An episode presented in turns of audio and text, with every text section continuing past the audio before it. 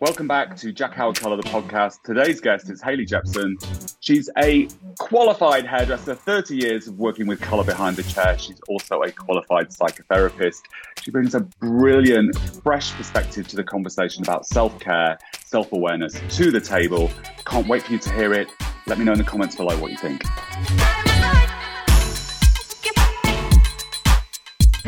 Welcome back to Jack Howard Colour, the podcast. Today's guest is Hayley Jepson.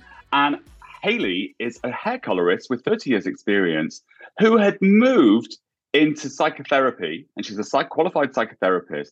And she spends her time now raising awareness with hairdressers about burnout and all those things that sort of my generation never really wanted to talk about. So I've been really pleased to get her on. I've met you obviously at events in the UK. We did an event together this year as well. And you just are mesmerizing with what you do. And you have this very sort of clear way of talking about it. You don't make things complicated, which always appeals to me. But I wanted to talk to you, first of all, I want to say welcome. Thank you. and I wanted to ask you, how did hairdressing start for you? Well, hairdressing started a little bit late for me, Jack, than most people. I was 17 when I started it. And so I'd already gone to college for a year uh, and I was doing media studies. oh. And so, yeah, I know it, it, kind of eventually came full circle.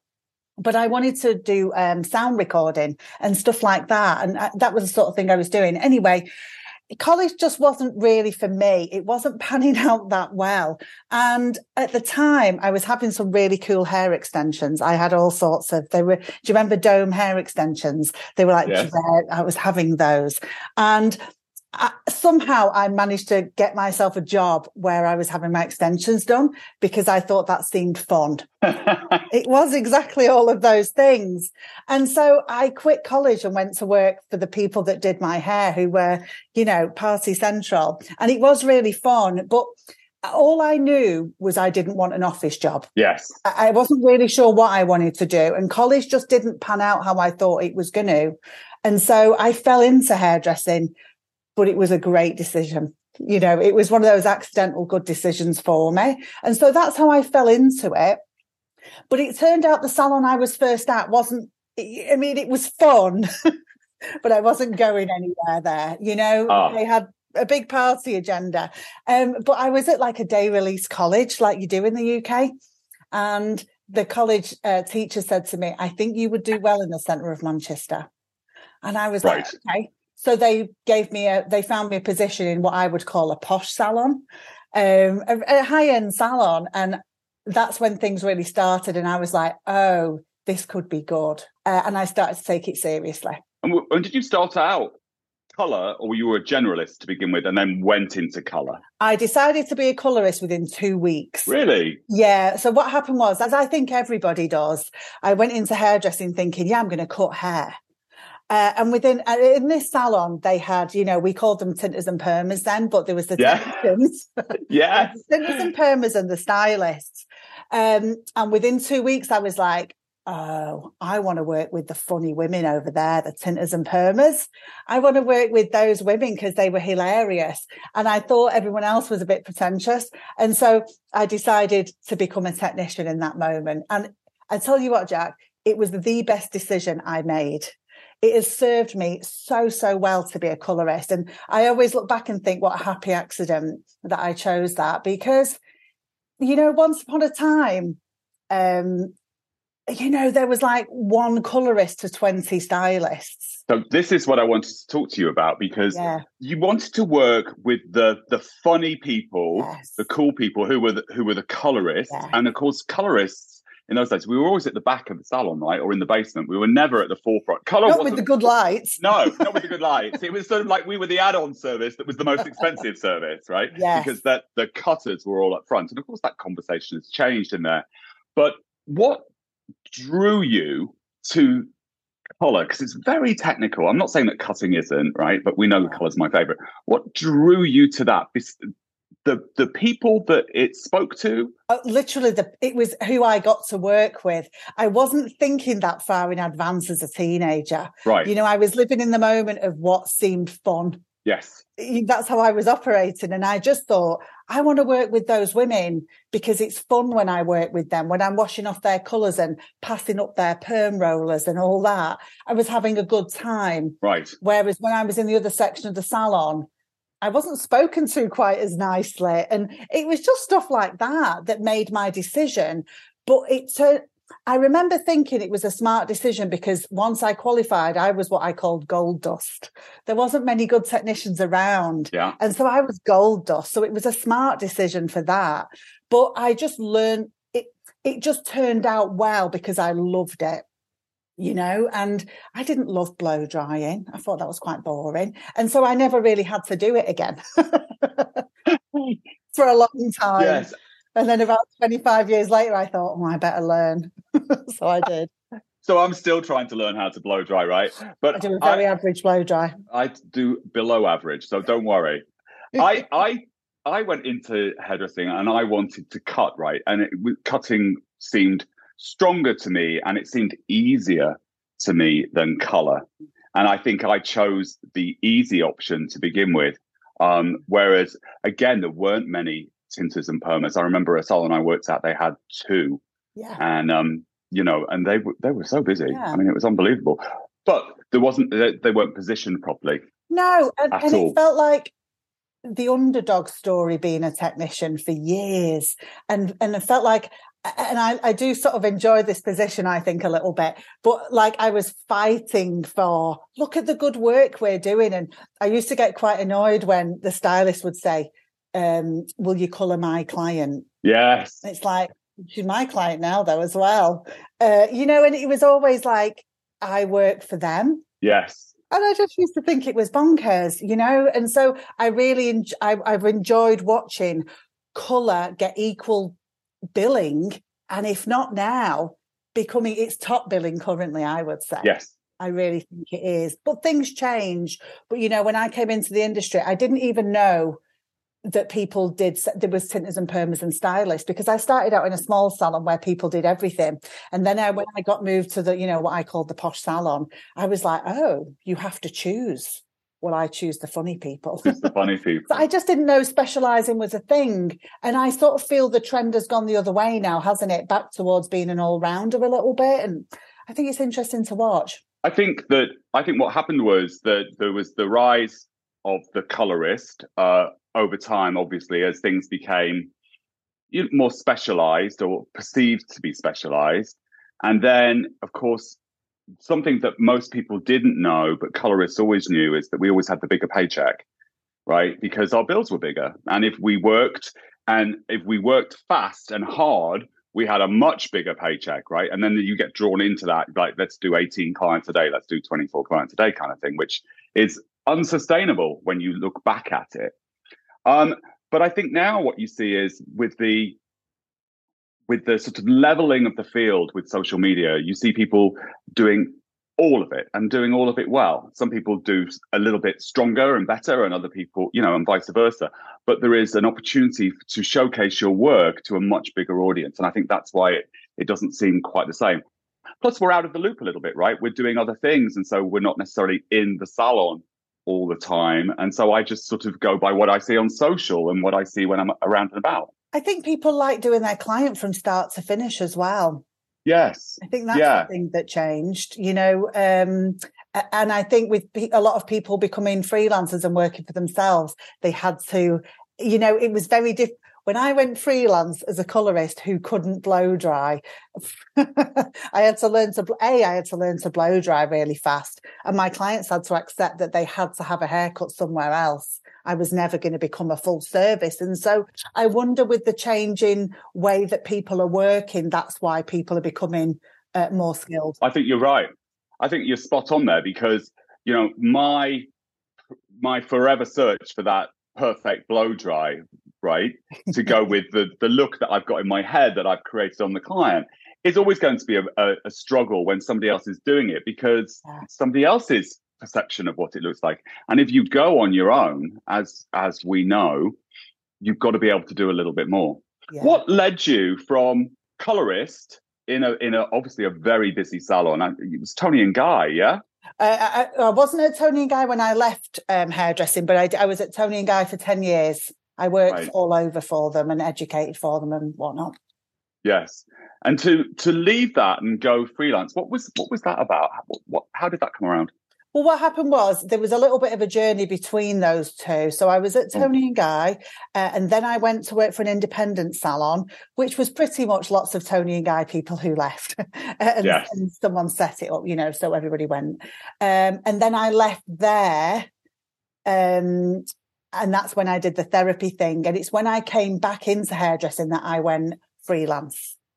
And so there was a there's a bit of a thing in the middle.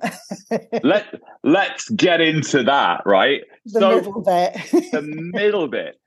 What made you think I'm going to leave hairdressing and I'm going to study to be a psychotherapist? sort of misery, really, Jack. misery Wow. and um, despair with the culture I was working in and unhappiness in my life at the time. And I was about 32 or 3 ish, 34 maybe, when this sort of started. And so I'm someone who struggled with depression on and off since my teens. Um, and in my early 30s, it was back with a vengeance, really. And so I went off and I was behind the chair full time at this time. And I went off and got myself a therapist after, you know, trying all sorts of, you know, I'd had Reiki and I'd done this and Yeah. I'd done the, you know, the yoga. And I was like, oh, I think we need the big guns. So I got myself a therapist. Uh, and this was the best thing I ever did for myself. It was amazing. And I'd been having some therapy for two years and I felt better in myself, but my love for my job was not coming back. Right. Um, and I was at that point, uh, which is interesting. Uh, early 30s is a real assessment of is this what I'm doing with my life? yes. You know, all my coaching clients, I'm always like, Are you 32? and they're always in their early 30s. Um, and I just thought to myself, Is this what I'm doing for the next 30, 40 years? I can't, I just don't see it. And so I just said to my therapist one day, How do I do what you do? And she told me the process, and I thought, Oh, all right then. And so I applied and and I did it because I just thought I don't think I can stand up and do hair forever. I just Mm. I'm not happy enough. Uh, and it was and when I look back, Jack, it, it's more complex than it felt at the time because I think some of it was the culture where I was working, but some of it was me. Yes. You know, when I, when I have a more well-rounded view of it now, you know, looking back 15 years, I think it wasn't all them. I think that when you look back, if you've done the work, you can always say that I owned part of that. Do you know what I mean? Because Sure. but when you're in it, sometimes it's difficult to take ownership of of of it all. I mean, I've been in therapy for years, right? I'm a huge advocate of it. And a therapist said to me many years ago, you know, you can't change the story, but you can change how you feel about Yeah. it. And That's it. so fantastic. But what's I think is interesting is that somebody who didn't like college went back to college. Well, it was a little bit more hippified than that. It's it's what does that mean? it What's wasn't in a, I know, honestly, I didn't know what I was getting into. I just I was motivated to move away from something. Do you know what I mean? And I didn't re- I just was so fascinated by therapy and I'd got fascinated beyond me. I was like, this is good, doesn't it work? It's a sit down job. Oh, I could do this forever. It looks great. I'd figured out how I could finance it. And I thought, oh, brilliant. And so I went for an interview. Uh, I'll tell you the beginning, but I went for an interview with the guy. It was like a private course. Right. It's not in a university. It's run by a private therapy center that's affiliated with a body and all the things. Um, and I met this guy, and you know, he's just such a delightful human and a little bit hippified. And he said, and I didn't have the qualifications. Like you were supposed to have um, a degree in psychology. I didn't have any Right. of that. And he said to me, "Oh, you're a hairdresser. Oh, I always take hairdressers because they're always good." And he said, I'll take a chance. And so he took a chance on me and it obviously it panned out really well. But he said, I've trained lots of hairdressers and you're always great. He said, you can't teach what you lot know. Well, it's the empathy I think that we have, right? That we're Yeah. we're empaths and we feel and yeah. Yeah, he called it the bedside manner and the people skills. He said, I see a lot of smart people but they will never have the bedside manner. So they won't be good therapists. Yeah, that's very true as well. Because Yeah. you, yeah, but also a lot of hairdressers, you know, you bedside manner is important when you're dealing with people. Full stop, isn't it? Really important. It, I think it's, you know, I remember being told in my early days, it's 50% personality, this, and 50% talent. Yeah, And I, I think it's true. I do. I do. It's how you come across to people as well as as, as give well you as a go. Yeah, give you a Give you go. another chance if they liked you. Thank goodness. it is. It's so true. And so to say to describe what I meant when I said it was quite hippified, I did my therapy training in a room full of couches and beanbags. And he, the guy that taught it taught it how I teach now. Uh, I basically my teaching style comes from him, and it was very interactive. And you didn't sit at a desk; it was all teach you something, go and figure it out in a group. Teach you something, go and figure it out in a group. And then you had these essays to write, but you know, it wasn't like it has to be in next Tuesday. It was like you've got a year. And every year Oh. we would have so many essays to write, and you just had to have them in at some Right. point. And I scraped through those essays because it's not my favourite thing. Scraped through it, but you I did it. I did. Honestly, I look back, Jack, and I think, how did I do that? But I was so motivated to change my life at the time. I love that the motivation that put you forward to to get on with it. It was the right Yeah. age. It's a very doing decade, your 30s. Mm, You know, very much. very motivated. And so I remember thinking, if you're going to change your life, Haley, you need to do it now while you've got the energy and you're at the peak of your earning. I thought I'm at the peak of my earning power as a hairdresser. Mm. If I'm going to fund this, I should do it now. That was, that was how I was thinking. Clever though. I mean, you know, with a little bit of foresight in there too. Turned out all right.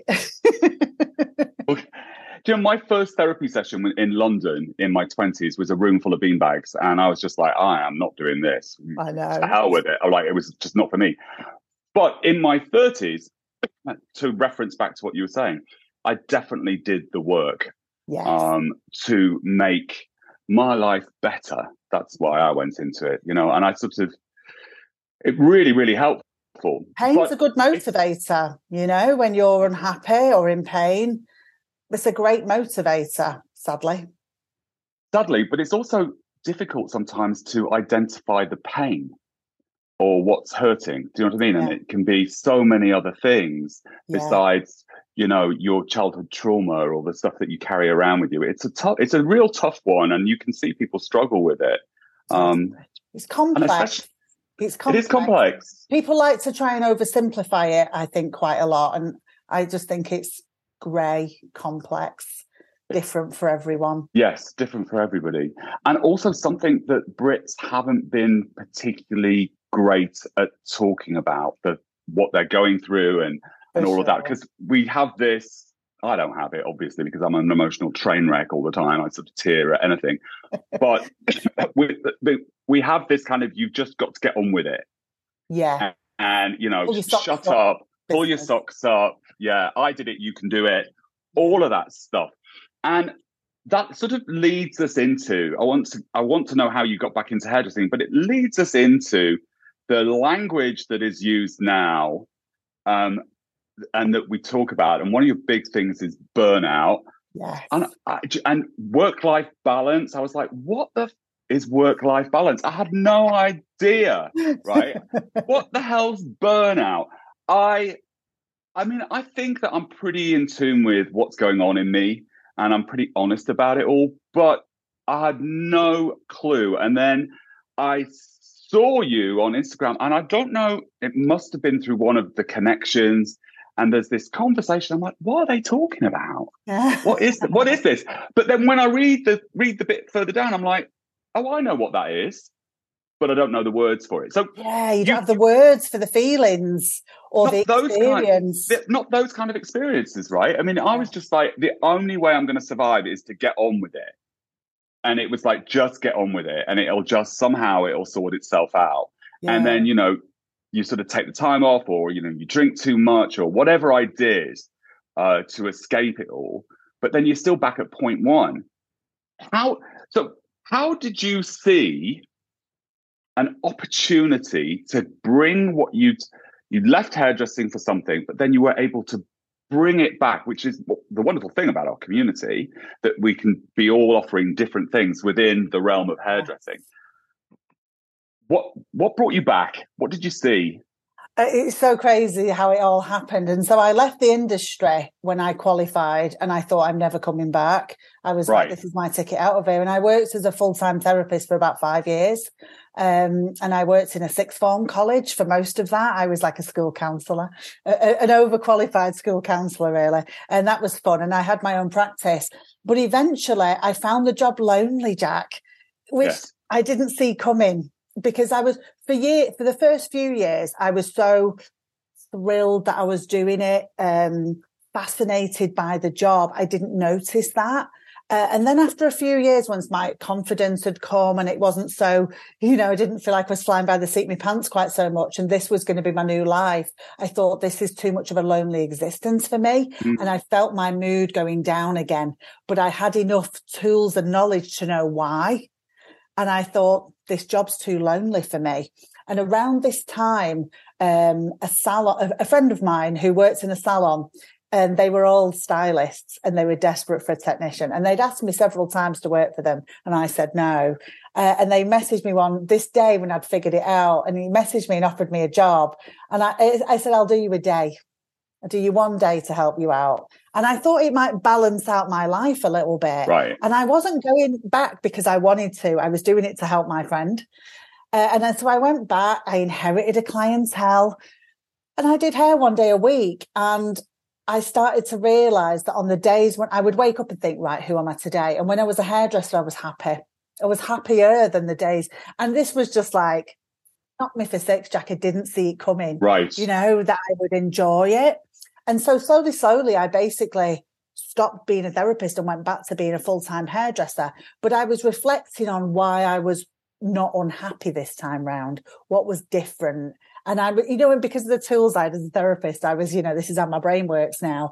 I started to realize that all the things I'd learned as a therapist, plus the buckets of therapy that I'd had, meant that I knew some new stuff mm. that was helping me deal with hairdressing.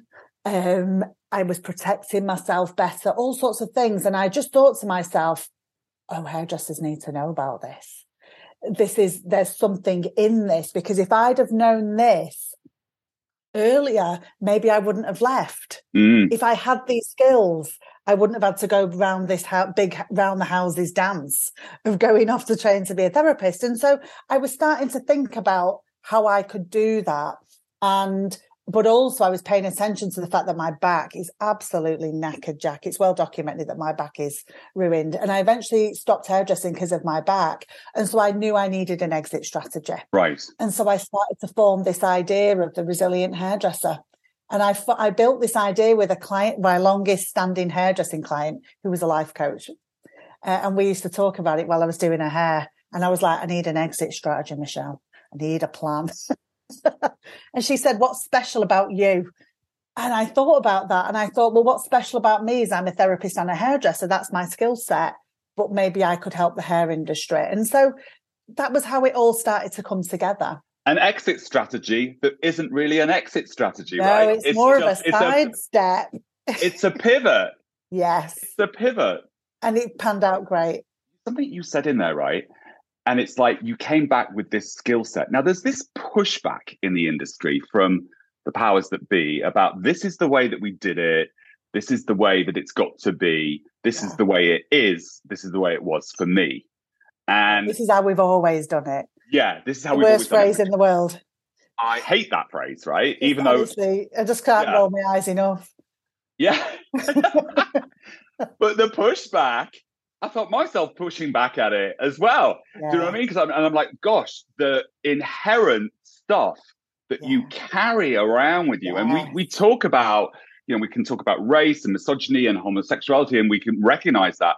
But actually, the the stuff that I held on to that I learned, and I had to let go of it. And it's like, why does somebody have to train for five years before they become a hairdresser? You know, junior st- junior colorist for two years, assistant yeah. for three years. Why do why why does it have to be like that? Just because it was for me. Yeah, and people say I like I hate this phrase as well. Didn't do me any harm. oh, it did me lots of harm. it did I us loads it. of harm. Wake up. Yeah. It's interesting. I did a little bit of research recently for a class I was teaching around differences in the generations, you know, like the baby boomers, the Gen X's, the Gen Zs, millennials, what have you. And there was a shift that came um, after Gen X. So me and you are probably Gen X. And then after that, us, it's the millennials and the uh, Zs, and they call them the Zoomers. Anyway, um, they really dislike hierarchy Yes. and they like to be praised on uh, results, not longevity of service. Whereas Gen X upwards, and particularly the baby boomers, they really think that loyalty and that you must work your way up and Mm. you get your promotions based on time served. Yes. And the new generations don't. And I think that's that struggle that you're talking about. You know, whereas for me, I started as an assistant, then I varded and I dreamed of becoming an art director one day. You know, that was the way. the pathway was in front of you, right? And Yeah. it's like, and there were lots of people blocking you along the way, yes. right? But you sort of the struggle was to get there, to to get there, but it was going, to, it, it wasn't going to be quick. And we knew it was a time served thing as well. Yeah, And, and the younger ones now, they're not into it. They're like, but I've got the results. Why have I got to wait? you know what? It's uh, Why, why is Sandra going before me just because she's been here longer? You know, and, and I think good for them. it's valid though, isn't it? When you think about it, Yeah, it is. It is. it really is. And I, you know, obviously the struggle is. We saw the struggle happen, happening pre-pandemic. yeah. you know there were the people were unhappy in our industry with the way it was. They were unhappy with seeing how much they took for the business because the business would put the stats up on the board you know to shame people into doing better. And then so you'd see what the total was and then you'd see what you took home and it'd be like oh that's kind of weird. And overworked you know and the pandemic hit and everyone stopped and we had no choice in it. And in the UK, you know, very different to America, but in the UK, it was nine months of not working and then Yes. intermittent working in between it. And suddenly we were all doing shifts, and suddenly we'd spent our time. You know, the pandemic was good for me in many ways because I Mhm. learned how to go online and and talk Yes. to people and do that without a brand doing that for me. And you know what we saw that change. What happened for you in the pandemic? Well, it, it, I, I'd like to start just a couple of months before the pandemic, actually, because Yes. I launched my business online. I sort of officially put myself on Instagram November 2019. So I'd been operating before that for a few months, doing a few workshops and what have you. But November 2019, I was like, here I am, folks. I'm ready to help busy hairdressers. And then within like four months, the world shut down. And I was Yeah. like, oh, I, I, I've got to help hairdressers sat around panicking. And it was a, I, I suddenly had to solve a different problem. And so it was crazy for me because I, I was, you know, new and prepared with my little plan and it just went out the window overnight. And, and so I was like, a real quick pivot. oh, okay. They they've got no work and their stress is now not about being busy. It's about having no work. But there's a burnout exhaustion that comes with the worry and, oh, but it was a different set of problems. And so I remember I basically spent the pandemic reading the room daily. You know, there was no planning of posting because the mood changed on a, on a daily basis, depending on grants, panic, vaccines. But, you know, the early days, it was just felt like the walking dead. You know, people were very, very scared to leave the houses. And so that was how it started at the beginning, you know, and then once, you know, we all sort of settled into the pandemic a little bit, I, um, I, I just, I got some coaching was one of the first things that I did, uh, with an American woman called you know, Elizabeth Fay. I've heard you speak about her She's before. great, Elizabeth. She's brilliant. And I basically just thought, oh, I've got some time on my hands. And I'm, you know, it was a bit like I kept myself going by deal- working on the resilient hairdresser because you've got to remember I was still behind the chair then, Jack, and so I, I had clients ringing me and all that stuff. So I was still very much a hairdresser, but my hobby became the resilient hairdresser. That's Mm. how I entertained myself through the pandemic and I live on my own. And so there was a long period before we got bubbles where it was just me and the cats. And so that's what I did. I just worked And I just started to take it more and more seriously and start to think, I could leave the industry soon and do this, you know, this could. And it really, I think, sped it all up. And so one of the first things I did was I joined a program that Elizabeth Fay was doing uh, called Education Foundations. And it was about teaching hairdressers.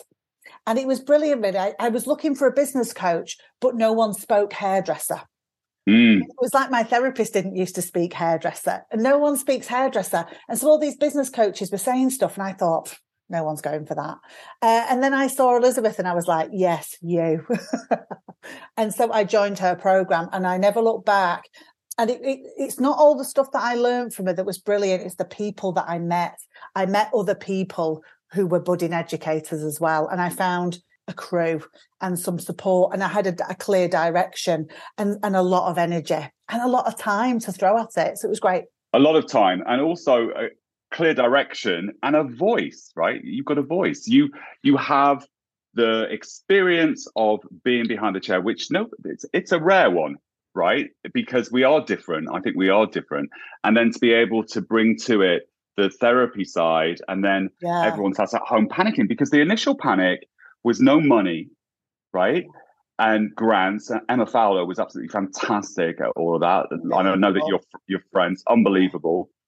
But then there's like the opportunities to organize your contracts, to organize your stock control, to organize yeah. your booking system. To there were so many opportunities in that lockdown, and people needed help and guidance in it yeah. to come out better. I just I just was what I was just paying attention to social media and people were scared and I just yeah. kept thinking how do I help how do I help because I I'd set out to help hairdressers with what I thought I was going to help them with but they were screaming out for different help and all I was thinking in that time was how can I help and so I was making videos, talking to the camera, you know, and just totally winging it, you know. And then I invested in a fancy mic. I don't think I had a ring light yet, but I was just talking to the camera and I was ranting about stuff and things. And Emma Fowler always says to me, I found you through one of your first rants and I loved it.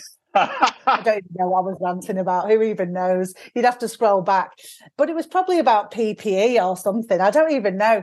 But I just, I was trying, I was just desperately trying to support hairdressers with this problem that we're all faced with.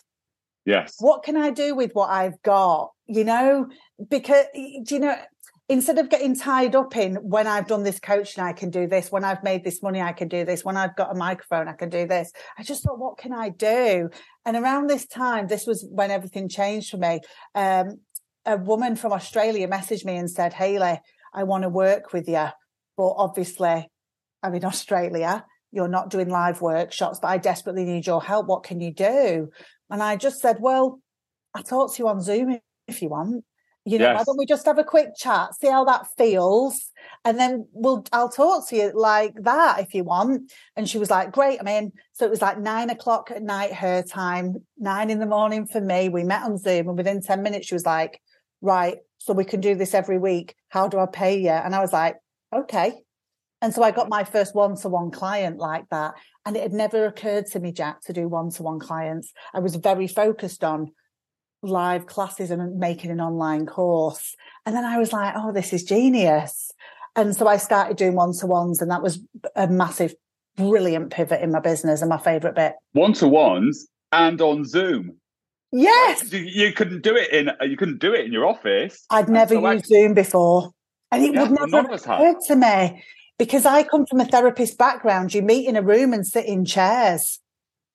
That's how that works. And it would never have occurred to me to have done it on Zoom. And, you know, I'm always be grateful for the, the woman in Australia just saying, can we do this? And I was like, all right. And then I thought, this is genius. This is brilliant. Um, it, the, the, the wins in COVID. Yeah. You know, the, the wins in it. I think for a, a lot of us are still battered from it. Um, you know, we all had to change the way we look at things, the way that we did things. But I mean, spent their savings. You know, a lot of people I know, it's like that those precious savings were spent surviving the pandemic, surviving, and so the the the um what do I the safety net's gone. Yes, a lot of people. And they, you know, so when we face a financial crisis now, they're like, "But my safety net's gone." I totally, I totally understand that. Yeah, me too. Yeah, yeah. I I think that I think that what happened then is going to be with us for a long time. But I think that there were some great things, great opportunities for some of us in it, whether that be that you're a salon owner that re-looked at your business, whether that be you started a new business, whether that be you worked for a salon and you you went off somewhere else onto your own. There were opportunities, but we weren't all looked after by the government. And I, I'm certainly thankful to the people that popped online that helped and supported and all those yeah. things. But I wanted to talk to you about, I love the story. I had never heard it so clearly from you. Um, and there's always 5 million people around us when we're out, right? And it's like, hi, hi, hi, you know, and then it's like the, the, the amigos, all, all, all of oh, you yes, crew, right? Four. You come as a four. Uh, so it's difficult to get a chat. um, but I wanted to talk to you about language. Okay. And you're so good at putting these real strong little messages on Insta. And obviously Insta is a doorway into your world. Yeah. Um, the first time I heard, when I started hearing this work life balance thing, I'm like, what is that? And I can remember going out with this very big person at L'Oreal for dinner. What does it mean? And she said, Jack, work life balance is what works for you. Yes. And, I, and she was like, what works for you? And I was like, oh, so I'm not doing anything wrong. There isn't a right way to do it. It's what works for you. Yes. And I loved that. And I was like, oh, I understand that now. There must be a gazillion people as old as me or older. And I mean, I know that we are in the, the geriatric part of it, but burnout, what does burnout mean to you? Well, I have my definition of it. Yeah. Um, and there's there's a dictionary definition and what have you, but I tend to describe it like this. Hang on, I've got to think now. It's uh I say it's mental, physical, and emotional exhaustion. And when it gets really bad, it has a dose of hopelessness on the top. Mm. And so, you know, if you picture that, it's like you're emotionally drained, your body's hurting, uh, you mentally can't think anymore, but you also feel like it can't be any different. That's how I felt when I decided to become a therapist. Right. I left the industry because I didn't think it could be different. That was the hopelessness on the top. Do you see what I mean? I felt pushed into a corner and it wouldn't be any different. I didn't go and work in a different salon because I thought it won't be any different there. Right. Do you see what I'm saying? And so I think that hopeless on top is when it gets bad. I think when it's when it's hopeless, I think that's when I turn to alcohol. Yeah, or whatever floats people's boats, you know. But yeah. I think hopeless as well has an element of depression for me. You know, mm. when I feel depressed, I feel hopeless. I, I, I, gauge my mental health on how hopeful about the future I am. Well, that's a very good way to find out whether you're feeling good or not. It's about how much hope you have, isn't it? For sure. Like when I was depressed, I was terrified about the future. I remember feeling so scared about the future that I couldn't even read my star sign in a magazine mm. because I was terrified about what they might say. Because if they said something like Wednesday's going to be bad, oh, you know, I just couldn't cope with the process. I was so fragile in my coping skills at that time and how safe I felt in the world that that was too much for me to bear. Mm. You know, and I just, I look back and I think that's so sad, but I had very few resources. Yes. And that's where the loneliness comes in too, right? Yes. When you feel when you feel lonely, when the and the resources can be friends and yes. co-workers and colleagues yeah. and you know, and my worry for the, the the independents is that they don't have a support network, but they do. They do have a support network. It is there, and that's the that's the joy yes. when you see see it. Um, so I did. I you know I'm a, I like a hustle. I'm a hustler, right? Yeah. I you know I I push myself. I do all those things, but I'm a different hustler today to the one I was three four years ago. Three four years ago, I'd work all day in the salon and on a plane and yeah. working and come back to the salon and just continually knackered. Yeah. And the hustle today is slightly different. And I do make time within a day for myself, or I, I might say to myself, let's have a lay in and I'll get up at seven or eight o'clock. But that's okay with me, right? it's the middle of the night, that's me, Jack. you know, I've got the gym, I've got the body to look after, I've, you know, it's like whatever. But we're in such difficult times, right? Because, I mean, I don't know what food prices are like in the UK at the moment, but in the USA, it is ridiculous. Yeah mm-hmm. for a mm-hmm. basket of food. and everyone's going to be cautious with their money. Um, and in, and I think in certain parts of the hairdressing industry, it's tighter than others. The rich always rich, and they never really worry. Mm-hmm. But that sort of mid range and lower range income yeah. levels really impacted by it. How do we talk about hustling as well as being looking after ourselves in an economic downturn? What what what do you think yeah. is okay, okay but not okay? Do you know what I mean? Yeah, I, I, I like what you the person from L'Oreal said to you about everyone has to decide for themselves what's okay for them, because yeah. for some people their job is their hobby as well, you know, and for, for, yeah, and for better or worse, um, well, this job is more my hobby now. When I was hairdressing, I didn't feel like that, but this, I feel like that now. Like I really enjoy what I'm doing, and so I think people like me and you might work more than others. And people are surprised when I answer their messages at 10 at night. But I'm yes. just like, this is all right for me. Don't you fret. There isn't rules about the boundaries. You know, you can work a Saturday or a Sunday if you want. We don't all have to take off Saturdays now with our boundaries. You know, like you just decide what works for you, your life, your priorities and your energy levels.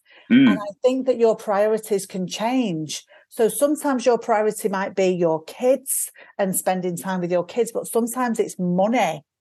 Money for those yeah. kids.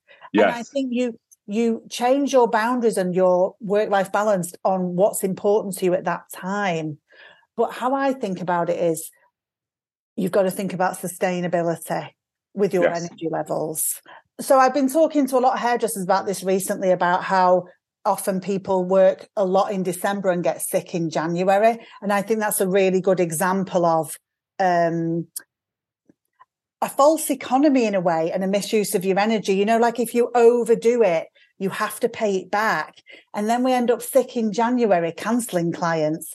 And so it's just about finding little ways to take care of yourself so that we can be sustainably productive. I mean, productive for want of a better word, but keep you focused on your goals. Because if you make yourself poorly chasing money and then have to cancel a load of clients because you're sick, that's a false economy. You lose money, right? Lose money. Yeah. It's it's a bit like all or nothing. You know, it's like you go mad, oh, then you're sick, you go and then you become inconsistent, which is also bad for your business. Mm. And so sometimes you've got to just bring it down a notch so that you can go the distance and, and treat it more like a marathon than a sprint. And I think people look at December like a sprint and just think, whatever, I'll deal with it in January. It'll be quiet. But if you're, you know, like a lot of busy people, January's busy. You're busy all the time, right? Because people are coming in. Yeah. Yeah. And but I understand what you're saying. Some people in a very, very tough situation. You know, they can be single parents. Yes. As well as um, trying to hold down a full time job um, you know, dealing with a crisis. And, you know, for some people, it will be, it is a lot harder than others, you know, and yeah. I don't ever go onto Instagram and say, the five boundaries you need as a hairdresser. Oh, it makes me feel poorly because it's so disrespectful to speak like that. Yes. Because what you need, Jack, what I need. It's different. And, you know, and someone who might be a single mom working as a mobile hairdresser, the boundaries we need and the priorities that we have are different. Yes. But I think you can just take what you can. And what I've been saying to hairdressers recently is any little bit of energy you can claw back and take care of yourself in December will make a difference. I love that. I love that. That's that's kind, being kind to yourself as well, right? Yes. It's always about being kind to yourself. You know, I just sort of think what advice would I give you? And then I try and give that to myself because I would, you know, I would speak to you so kindly if I was trying to help you with burnout. And then you've got to remember to speak like that to yourself. And it can be so hard. And I think the thing is with money worries is it affects people's security in the world and your safety. Yeah. And so money worries are all consuming for people. Mm. You know, it's not a flare, it's not a fair playing field. I think we have to always remember that. No, it's not. It definitely isn't, right? And but for a million reasons. yeah, for a million. Yeah, for a million reasons. So and there's another one I wanted to ask you about, and I you put that last one so beautifully as well. Makes me feel sad. Um, red flags, mm-hmm. right? So red flag. Everyone's like, if it's red flag, don't do it. Yeah. I often, I, am like, mm, yeah, because I also sometimes think that a red flag can be a great opportunity for me to be more careful around something, not just say no to it. Mm-hmm. So it's a red flag is an internal warning, trust your gut, but it's like it's a red flag and she wants this, I make and I don't want to do it. Or it's a red flag, she wants this, but I need the money. Um, there are lots of different responses to these red flags, but I don't think red flags are necessarily don't do it. I just think these are internal warnings that I need to listen to in my head, depending on the circumstances. What are your thoughts on it? Like proceed with caution. with caution. I think red, red flags, I know exactly what you mean when we say red flags. This is certainly banded around on, on social media quite a lot, isn't it? But yes. I think this, you know, someone says something or behaves in a certain way and you have a feel, you have a big feeling and it's not a nice one. Mm. You know, so you, you, it's probably fear or anger or something. But I, I kind of feel that red flags means someone pokes your boundary or what's right. okay for you. They're maybe asking a bit much, or you're like, oh, I've been here before. The last person that did this ended up yeah. like this. And so our internal safety mechanism starts going, oh, hello, hang on, we've been here before. And so but I think what you're saying is smart. Sometimes when you need the money, we ignore them. I mean, who's not done that? I've done it a million times. Yeah. I've said yes to things I wish I said no to. They're big learning curves. Yes. And I think with experience, I know which ones to say no to now. And I know that some of them just need, I always call it setting my stall out. yeah. Someone needs to know how I do things and they can decide if they want to join in. Yes. That makes sense. That makes a lot of sense to me because that's what I do every day. I'm like, this is the way I do it. And this is and this is it. And if you don't want to do it, it's okay. I can recommend somebody else to you. Yeah. It's confidence and experience that, Jack, isn't it? Because yes. old me was not doing that. She was just saying yes to the red flags because she was scared of them. Yeah, me me too. You know, me too. I mean, I've certainly done things I know I shouldn't have done in all walks of life. Do you know what I mean? Yeah. And, but I think to some degree, as humans, we got to do that a little bit. You can't be wrapped up in cotton wool all the time. You know, we have to, you know, as long as it's not, you know, it's only doing a client you shouldn't have done, maybe. It's not life or death. Yes. Um, we have to learn the hard way a little bit sometimes. As a younger person, I only learned the hard way. I had to experience it and realize I don't want to spend my day like that again. It's not for me.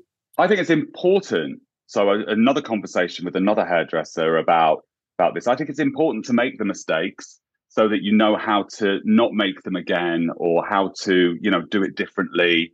And I think it's important. And we do live in this world that's fearful of making any mistakes at all. Yeah. Um, Haley, I think I could have part two, three, four, five, and six with you. I mean, you even got a tear in, the, in this dry old eye. Um, so Haley is the resilient hairdresser on Instagram. She you offer lots of different digital courses and in-person courses as well. So do go take a look there. We'll put the link in the bio for you to have a look. Super helpful. Haley, what a wonderful hour I've had with you. Thank you so much for coming on. Oh, thanks. What a great time. I love your story. I love your language. I love the way that you you bring it all together in there. Thank you for listening to some of my madness as well along the way. You're probably like, oh god, he, need, he needs a few more sessions, but um, I really enjoyed it. Thank you so much. You're welcome. So I hope you enjoyed this podcast as much as I did making it for you. Don't forget to subscribe on your channel that you download your podcasts from. iTunes is my favourite, but I know there are others out there. And also, if you want to follow me on stories on Instagram, it's Jack Howard Color, C O L O R, the American way, not the English way. And on Facebook, it's Jack Howard Color, C O L O R. And my website is www.jackhowardcolor, C O L O R.com.